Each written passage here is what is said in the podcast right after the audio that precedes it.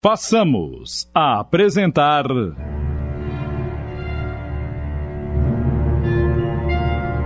Inimigo de Família. Da obra psicografada de Amarílis de Oliveira, adaptação de Tony de França em 10 capítulos.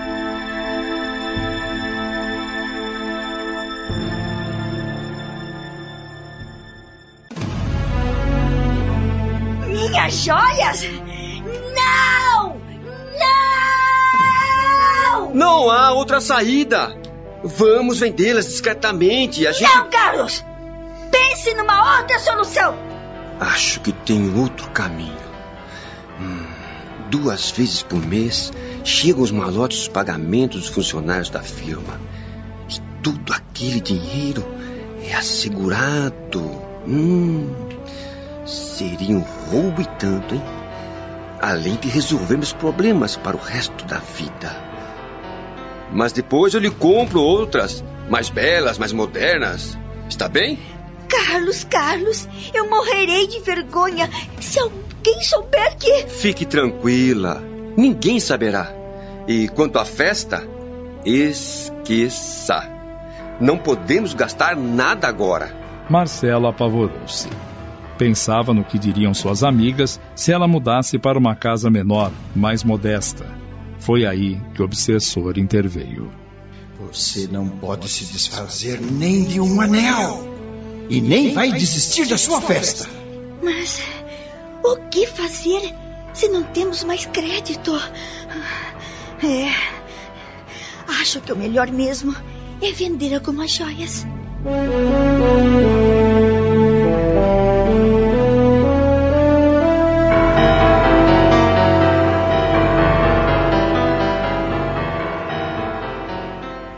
E na casa de Dalva, Yolanda era mais uma vez destratada pela sobrinha.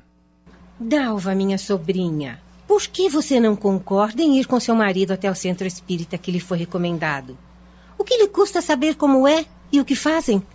Eu não vou a lugar algum. E isso não é da sua conta. Agora suma daqui, sua velha enxerida. Se nós não estamos bem, é por sua culpa. Saia daqui!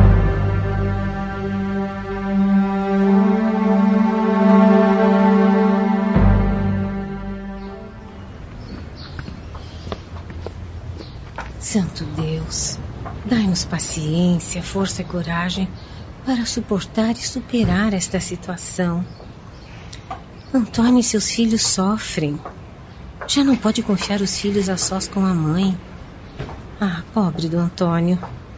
Também sei que ele precisa de mim. Já a Dalva.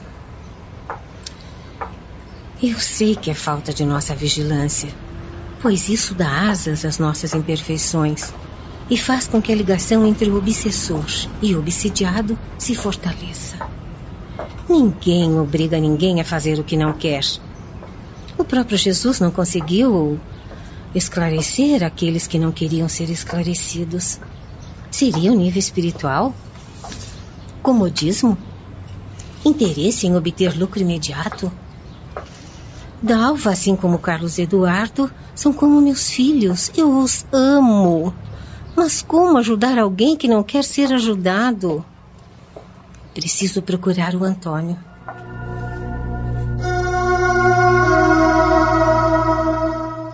Tia, ai, como me sinto mais tranquilo quando a senhora vem aqui. Já estou quase sem ânimo para levar adiante essa situação. Amo minha esposa e meus filhos. E tenho medo de vê-la ensandecida num sanatório. Ah, fique tranquilo, filho. Estarei sempre com vocês. Não vamos desanimar. Persistência sempre. Muita fé e oração, filho. Naquele dia, Antônio, ao chegar em casa. Sabe quem esteve aqui, Antônio? Aquela velha encherida. E me encheu de conversa fiada. Disse que vocês dois querem me levar para algum lugar. Pois saiba que eu não vou a lugar algum. Eu não estou doente. O que eu quero é ter uma casa maior. Eu não suporto mais o aperto desta. Eu quero luxo. Mais luxo que o meu irmão. É isso aí, Dalva. Seu marido é incompetente para ganhar dinheiro. Instigue-o sempre para que compre uma casa mais luxuosa, enorme. Senão você fica por baixo de seu irmão e de sua cunhada. Tá bem, Dalva, tá bem. Agora vou ver meus filhos.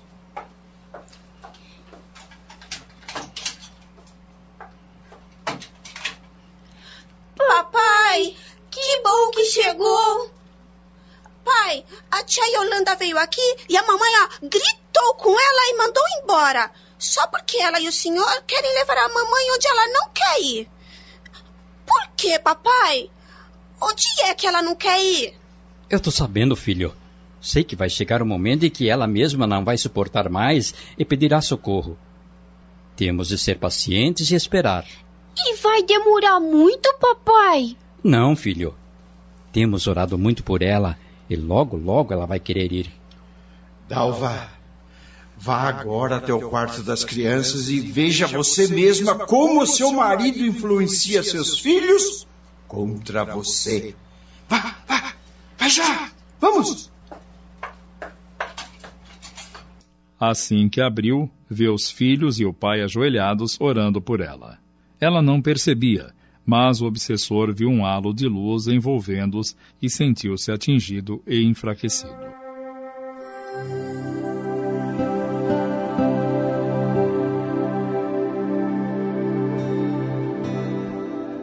Dalva sentiu uma imensa vontade de juntar-se aos três. Ajoelhou-se e começou a orar com eles.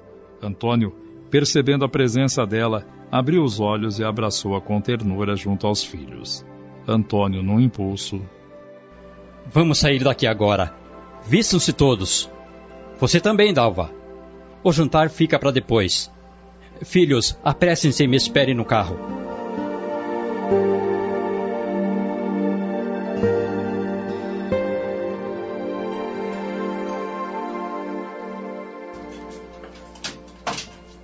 Dalva, querida, você não se trocou ainda? Vamos, eu te ajudo. Que vestido quer pôr? Ai, Antônio, eu não quero ir. Sinto um receio enorme dentro de mim. E nem sabemos que lugar é esse. Querida, vamos sentar. Nada temos a perder. Eu estou ao seu lado. Olhe, este vestido lhe cai muito bem. Eu te ajudo a vesti-lo.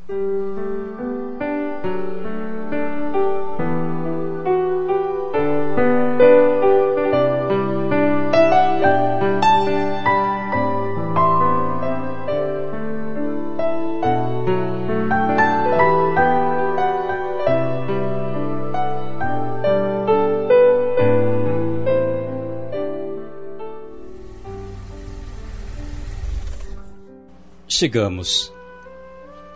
É aqui. Vamos, Dalva. Venham, crianças.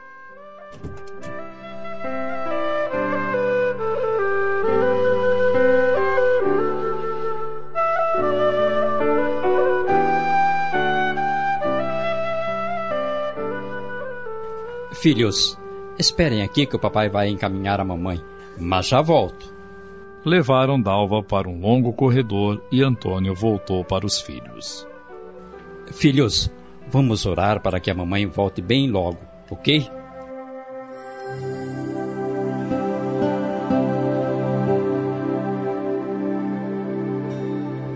Uma hora depois, Dalva caminhou em silêncio até o carro e de volta para casa nada falou. Mas o pequeno Carlos quebrou o gelo e. Mamãe, a senhora falou com seu anjo? Filhinho, anjo não existe. Existe sim. Quase todas as noites ele entra no meu quarto. É ele quem cuida de nós. Bem, agora vamos parar para lanchar. Que tal? Pizza ou hambúrgueres? Ah, ah, deixa a mamãe escolher. E então, mãe? Pizza ou hambúrgueres? Eu sei que vocês adoram hambúrgueres. Então. Oba! Com muito ketchup e maionese. Ah, e com fritas e refris.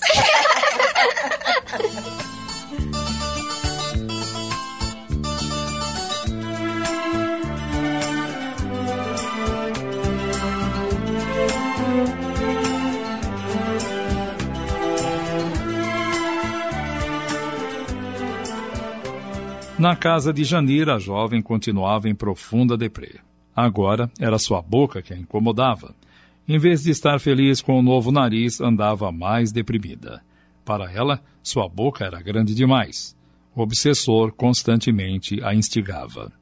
Por que você não aproveitou a cirurgia do nariz e fez também a boca, Janir? Ela é enorme.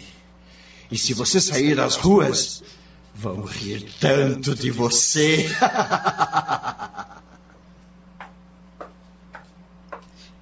Filha, pare de andar pela casa com esse espelho na mão. Já não aguento mais essa sua doidice. Eu sei que a senhora e o papai não me amam.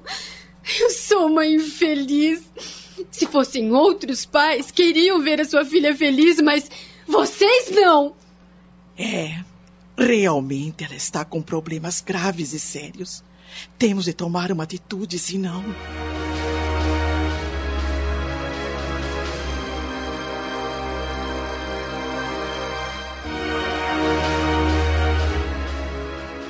De volta à mansão de Carlos Eduardo e Marcela, as discussões estavam mais acirradas. O que minhas amigas dirão, Carlos Eduardo? Já não saio mais para as compras, já cancelei até minha festa de aniversário. Inventei que eu e você viajaremos para uma segunda lua de mel e, e que esse era o seu presente. Marcela, pare de olhar só para o seu umbigo. Pare de empinar-se seu nariz. Eu não aguento mais suas ironias. Veja a real situação, mulher. Mas a culpa é sua em estarmos nesta pendura. Conta bancária encerrada, cartões de créditos anulados, dívidas e mais dívidas acumuladas. Acho mesmo que a saída é aplicar o golpe do roubo dos malotes da firma. Tire essa ideia da cabeça. Pare com isso. Não sei do que você está reclamando. Eu só ajudo as pessoas a conseguirem o que desejam. Veja o Carlos Eduardo. Quer mais dinheiro. Então, por que não roubar?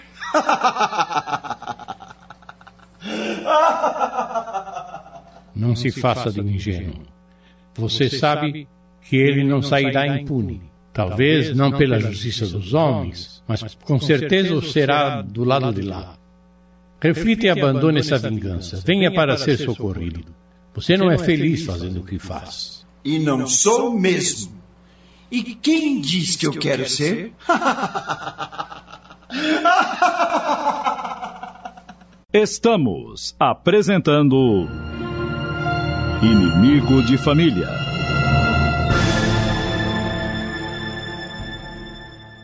Voltamos a apresentar Inimigo de Família.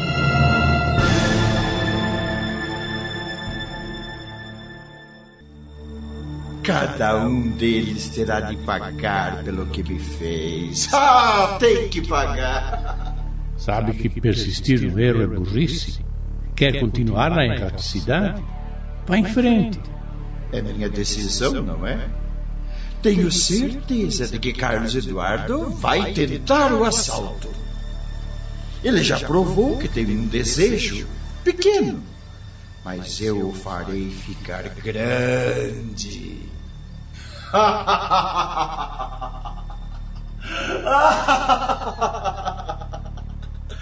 Quem quer as coisas apenas para ter mais do que os outros, nunca se conforma, mesmo possuindo mais do que qualquer outro ser humano na Terra. A vaidade leva as pessoas à loucura. Você não tem vergonha do que faz? Das consequências futuras? Nunca terei vergonha. Nem agora e nem no futuro. Aí é que você se engana. Sempre nos sentimos envergonhados quando compreendermos o erro que fizemos.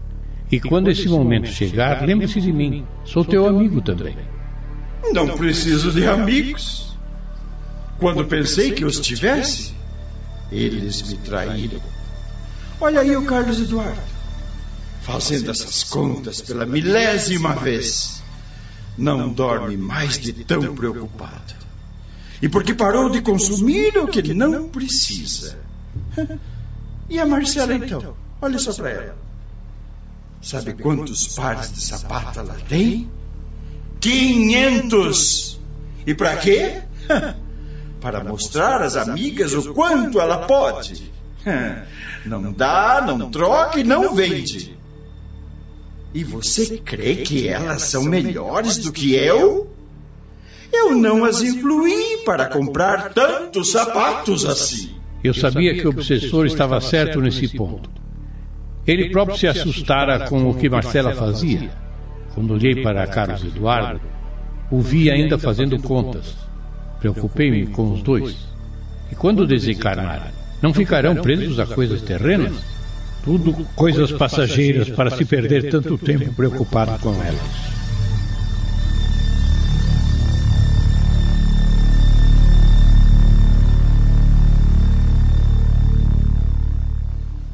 Dalva estava a um passo de superar seus problemas. Sentia-se ainda oprimida e que seu constante mau humor estava levando-a a perder o que mais valia: o amor e o respeito dos filhos e do marido. Yolanda viera para ficar com as crianças para que Antônio retornasse ao centro espírita com a esposa para nova sessão para liberar-se das amarras que aprendiam ao obsessor. Quando Dalva soube do ocorrido a Janir, procurou visitá-la em companhia do esposo. Ao vê-la, ficou impressionada e percebeu que aquela situação poderia ser seu futuro espelho. E Antônio foi logo dizendo: Por que vocês não a levam ao local onde Dalva está indo? Com certeza vai fazer-lhe bem. Mas o caso dela não se trata de algo sobrenatural. Chegamos à conclusão que é devido ao fato dela não ter se casado até então. Sou-lhe grato pela preocupação, mas. Bem, estamos quase na hora de irmos ao centro espírita. Voltaremos outro dia para conversarmos melhor, está bem? Estimo as melhoras de Janir e, se mudarem de ideia, não hesitem em chamar-nos.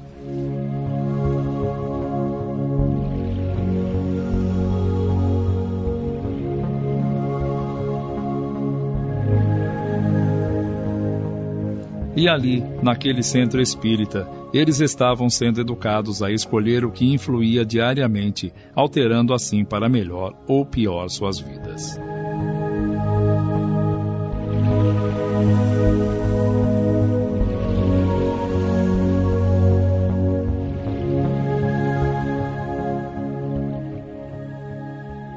E numa tarde, no escritório onde Antônio trabalhava,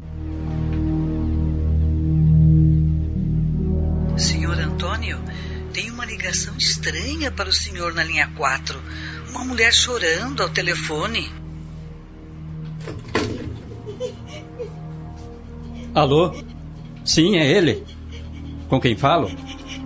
Antônio, sou eu, Marcela. Marcela? Mas o que houve? Você pode vir agora aqui em casa? Por favor, venha urgente. Eu vou agora mesmo. Me passe o endereço. Dora, preciso sair. É uma emergência em família.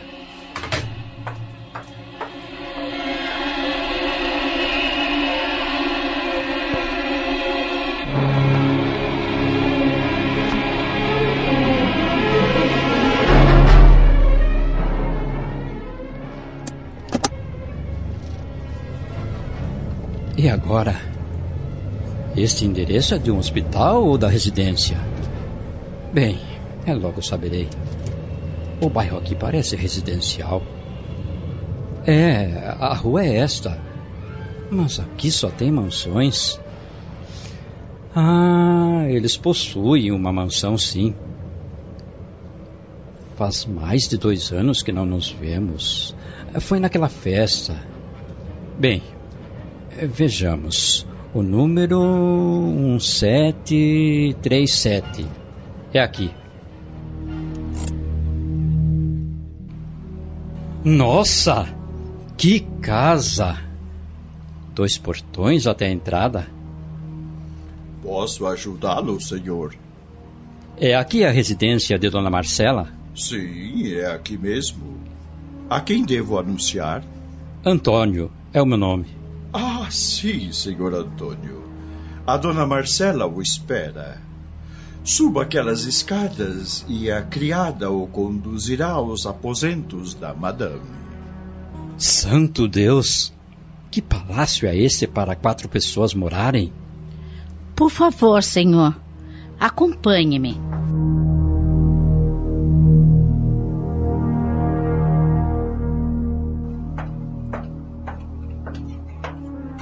Marcela, minha cunhada, o que acontece? Oh, Antônio, que bom que você veio. É o Carlos Eduardo. Trancou-se no quarto e quer se matar. Se matar? Meu Deus! Antônio, por favor, nos ajude. Depois eu te explico tudo.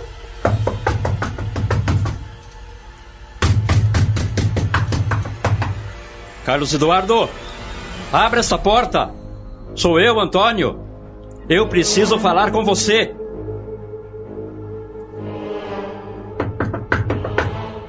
Carlos Eduardo! Vamos! Abra essa porta! Se não abrir, eu vou arrombá-la. Vou contar até três. Um, dois e três.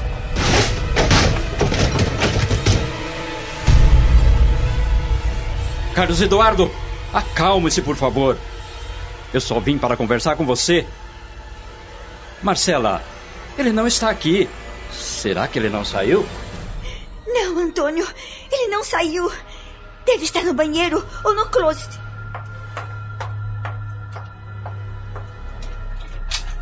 Não. Aqui também ele não está. É sim, no closet. Ele está no closet. Nossa, como é grande isto aqui. E para que isto tudo? Mas parece uma loja. Prateleiras, cabides e roupas, muitas roupas. Carlos Eduardo, você está aí? Santo Deus! O que está acontecendo com você? Seus olhos inchados de tanto chorar. E essa arma? Me dê essa arma, Carlos, por Deus! Não! Não! Eu preciso dela! Eu preciso dela! Nesse instante, o espírito de luz. Tire primeiro a arma da mão dele. Estou aqui desde o momento em que o obsessor o induziu a cometer o suicídio. Se ele ainda nada fez contra a sua vida, é porque o impedi. Só não sabia por quanto tempo iria segurá-lo, pois o livre-arbítrio seria sempre dele. O suicídio seria quase que uma regressão. Ajude-o. Você consegue. Pergunte-lhe o que está acontecendo.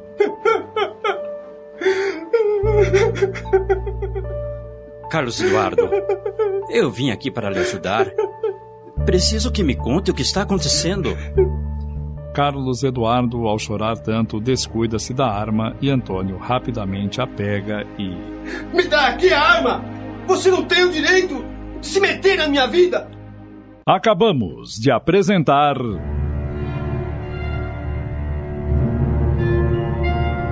Inimigo de Família. Da obra psicografada de Amarílis de Oliveira, adaptação de Tony de França em 10 capítulos.